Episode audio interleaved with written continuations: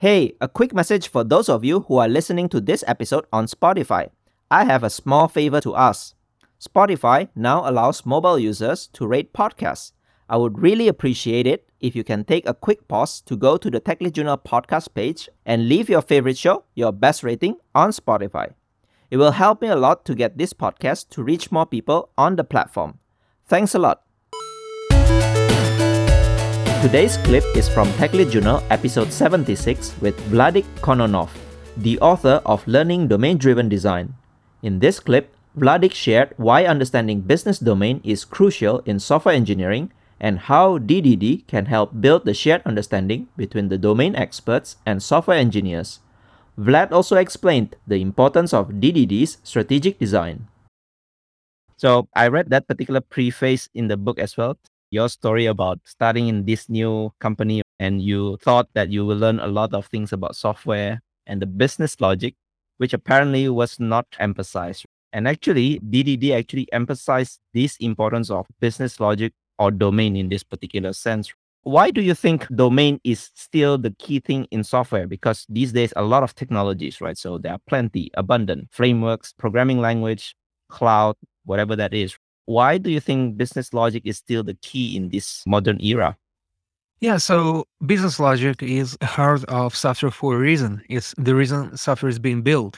You're not building software to demonstrate how fast and scalable your database is or how sexy your user interface is. You're building a software for solving a particular business problem. This problem can be making someone more efficient, streamlining business processes. Nowadays, many businesses are built on software. That's their business domain. So that's where business logic steps in.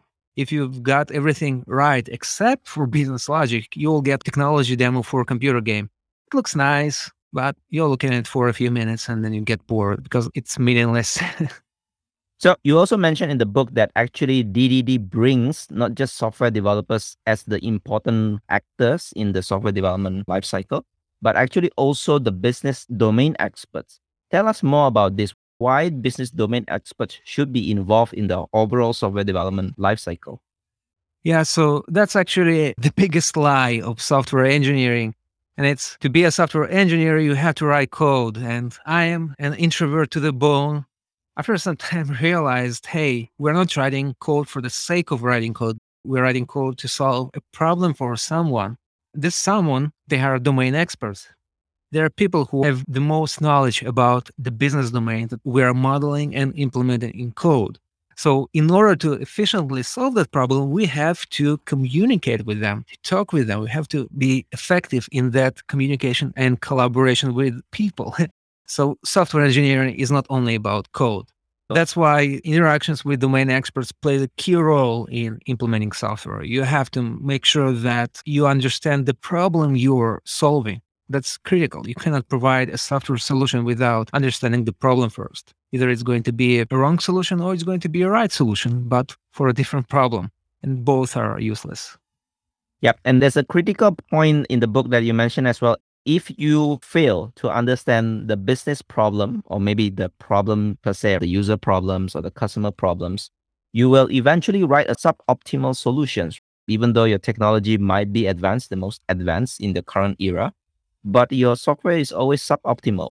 What do you mean by this? Can technology actually solve how your software is being written? Why it's always be suboptimal?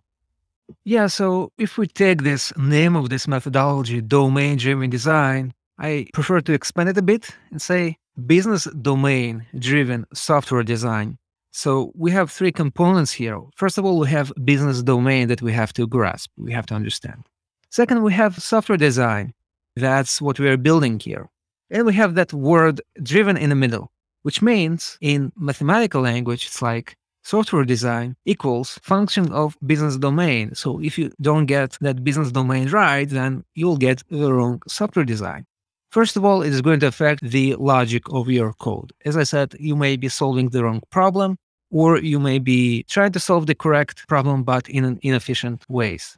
Second, as domain driven design guides us, there are quite a few design decisions that we're basing upon that knowledge of business domains.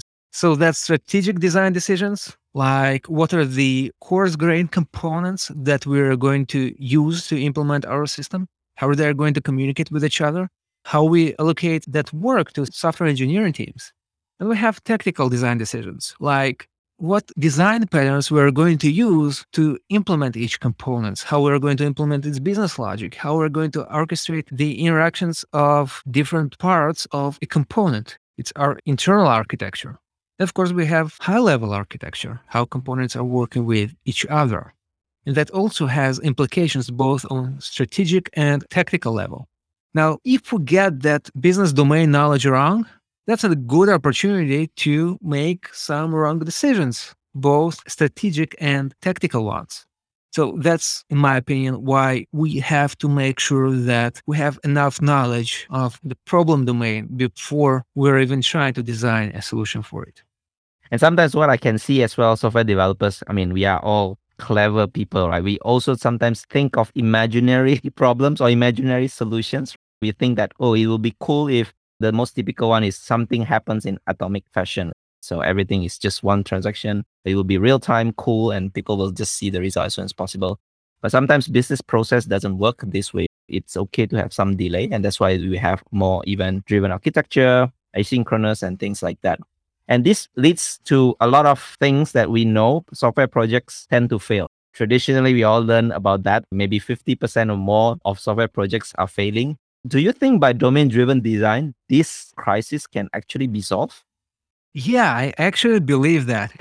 so, if we look for reasons why so many software projects fail, if you look at studies that were conducted on this topic, you'll see that quite a few of them, if not all of them, fail because of communication issues or something related to communication. It can be communication between team members, communication between software engineers and domain experts, communication issues between management and engineering teams. The core principle of domain driven design is building a shared understanding between the different stakeholders of the project so that they can speak and reason about that software system in the same language. In DDD lingo, it's called ubiquitous language once we will be able to facilitate communication in the same language without the need for multiple translations before a knowledge reaches its destination, everything will be way more efficient. That can solve us lots of rework, lots of wrong assumptions, and eventually, I believe it will lead to more successful software projects. And it probably also could help in translating the changes in the business as well. So let's say these days everything gets disrupted easily if you really understand the business domain and use the same understanding, the shared understanding, like what you mentioned, the ubiquitous language and maybe the business process, maybe you can also adapt your software easily. You can use the same terms, same understanding. Even your software, the code, the classes, maybe the objects are named similarly. So you can actually probably adapt to the changes pretty much easier because the business domains, the business understanding and software developers understanding basically are the same. Am I right to say that actually the case what DDD is trying to solve? Yeah, yeah, that's as well because everything changes, especially if you are working for a startup. In many cases, a startup is new. Not only that we as software engineers have no idea how to implement that in the most efficient way, but business people have no idea how they're going to solve a certain problem that they are focusing on. They know that, hey, that's something that we want to do. How are we're going to do it? We are going to iterate, we are going to test a few solutions until we find the most optimal one. And guess what? During that time period, everything is going to change. That understanding of the business domain is going to evolve.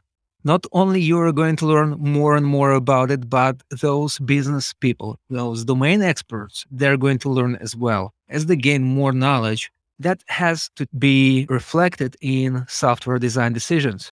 So going back to that formula of software design equals function of business domain, if that component business domain changes, it has to be reflected in software design. There can be many types of changes, starting from maybe a more efficient way to describe the business domain, a better terminology, a better understanding of the business processes, like what you just said about transaction boundaries, for example, what should be strongly consistent, what can be eventually consistent but also the whole business domain can change. No, it's not unusual for a company to start with one business goal and change it along the way because the previous one wasn't financially viable, for example. software project that was implemented in the first reincarnation of the company is not necessarily relevant for the new one because business domain may change, its subdomains may change, everything can change. It has to be reflected in software design. Failing to react to changes in business domain will occur technical debt over time and eventually it will lead you to a very big technical debt and a big ball of mud. And typically, then engineers will say, yeah, we need to rewrite the whole thing again. So starting from scratch. That's like the typical uh, problem in the software industry. So you mentioned that we have two things in DDD, right? What is called strategic design and also tactical design. Throughout my journey learning about DDD as well, I typically started from the tactical design. I mean, just to be honest with everyone here, I started with, oh, I can see repository, use case, service pattern. It looks cool. And I even started from a framework back then. It's like Spring Framework. They have all these term in the framework. So I started from there. I learned the Eric Evans books as well. So that's where probably people started as the first path towards domain driven design. But actually, along the way, as I learned about it, the most important part is actually the strategic design. Can you tell us more about strategic design? What is it actually about and why it is much more important than the tactical design? Yeah, first of all, I fully agree with you. I think that strategic design is way more important because you can write pretty successful project while incorporating only strategic design decisions. But if you're focusing only on technical design decisions, well, that's probably not going to end well, at least in my experience. I wrote a chapter in the book about my story of applying domain driven design in that company, pretty similar to what you just said. I read four chapters of the Blue Book and let's get started. Let's model everything as an aggregate. So, strategic design, what is it? First of all, strategic design is about creating a shared understanding between software engineers and business domain experts. It's about cultivating that shared language and shared understanding. Now, to do that, there are a few requirements from that language that you're using in communication. Its main requirement is each term should have one and only one meaning. People unlike software, they are so unpredictable sometimes. They can say one thing, but mean something else because the context is different. We cannot allow that when taking software design decisions. We have to make sure that every piece of knowledge is explicit. So, domain driven design says hey, when you have such ubiquitous language, that depends on context, model it explicitly in code. Define a context in which that language applies. It's a bounded context. That's the name of the pattern, bounded context. And that's the first strategic design decision.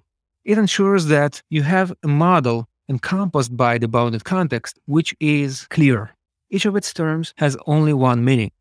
Now, many, because of some historical issues and mistakes, think that a bounded context is necessarily a microservice that's not true.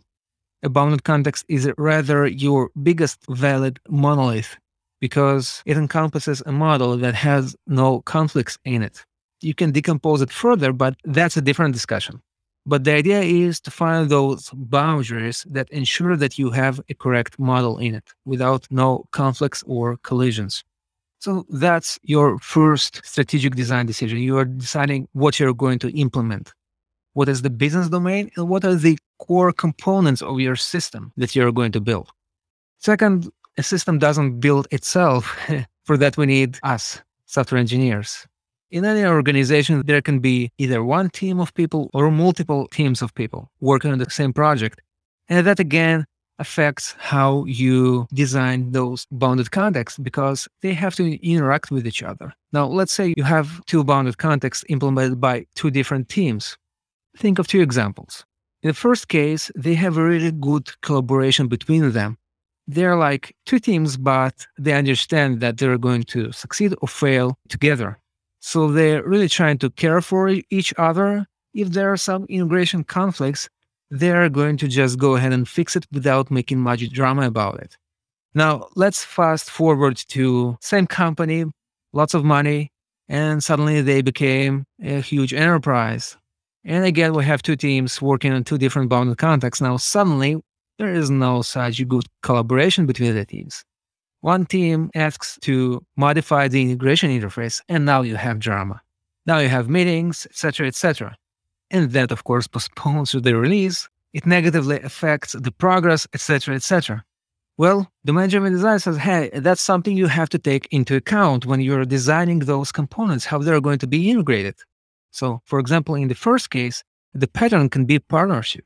Those teams, they are partners. They're interested in succeeding together.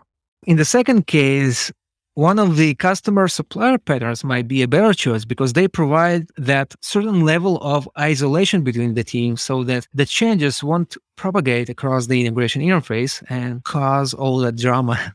So that's the second strategic design decision that we're making according to both business domain and the structure of our teams. Going back to our previous discussion, the structure of engineering teams can change as well two teams can be in partnership in the beginning, but a few years later, they will be like enemies of each other. that should affect the way those bounded contexts are integrated with each other. That's an important design decision. So it seems that a few things here, if I heard what you mentioned just now, right? The first thing is actually ubiquitous language. It's like almost every book I read, every resource I read about domain driven design, ubiquitous language is the first thing, which also then translate into multiple things Bounded context, that's also another important aspect. Within the context itself, the ubiquitous language should also translate what you said is without any collision, without any clash of understanding of a particular term. So let's say a user, if mentioned is in one bounded context, yeah, it's clear what is the term used in this bounded context, but in another bounded context, it might mean something different depending on that context.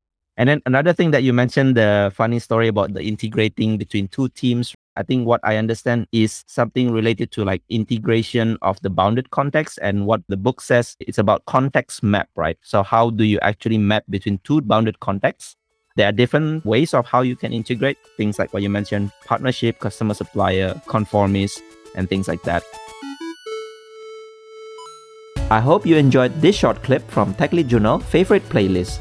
If you find this episode useful, please help share it with your friends and colleagues who you think would also benefit from listening to this episode. And if you want to listen more from this conversation, please go back and listen to the original full conversation with my guest. Stay tuned for the next TechLead Journal episode, and until then, goodbye.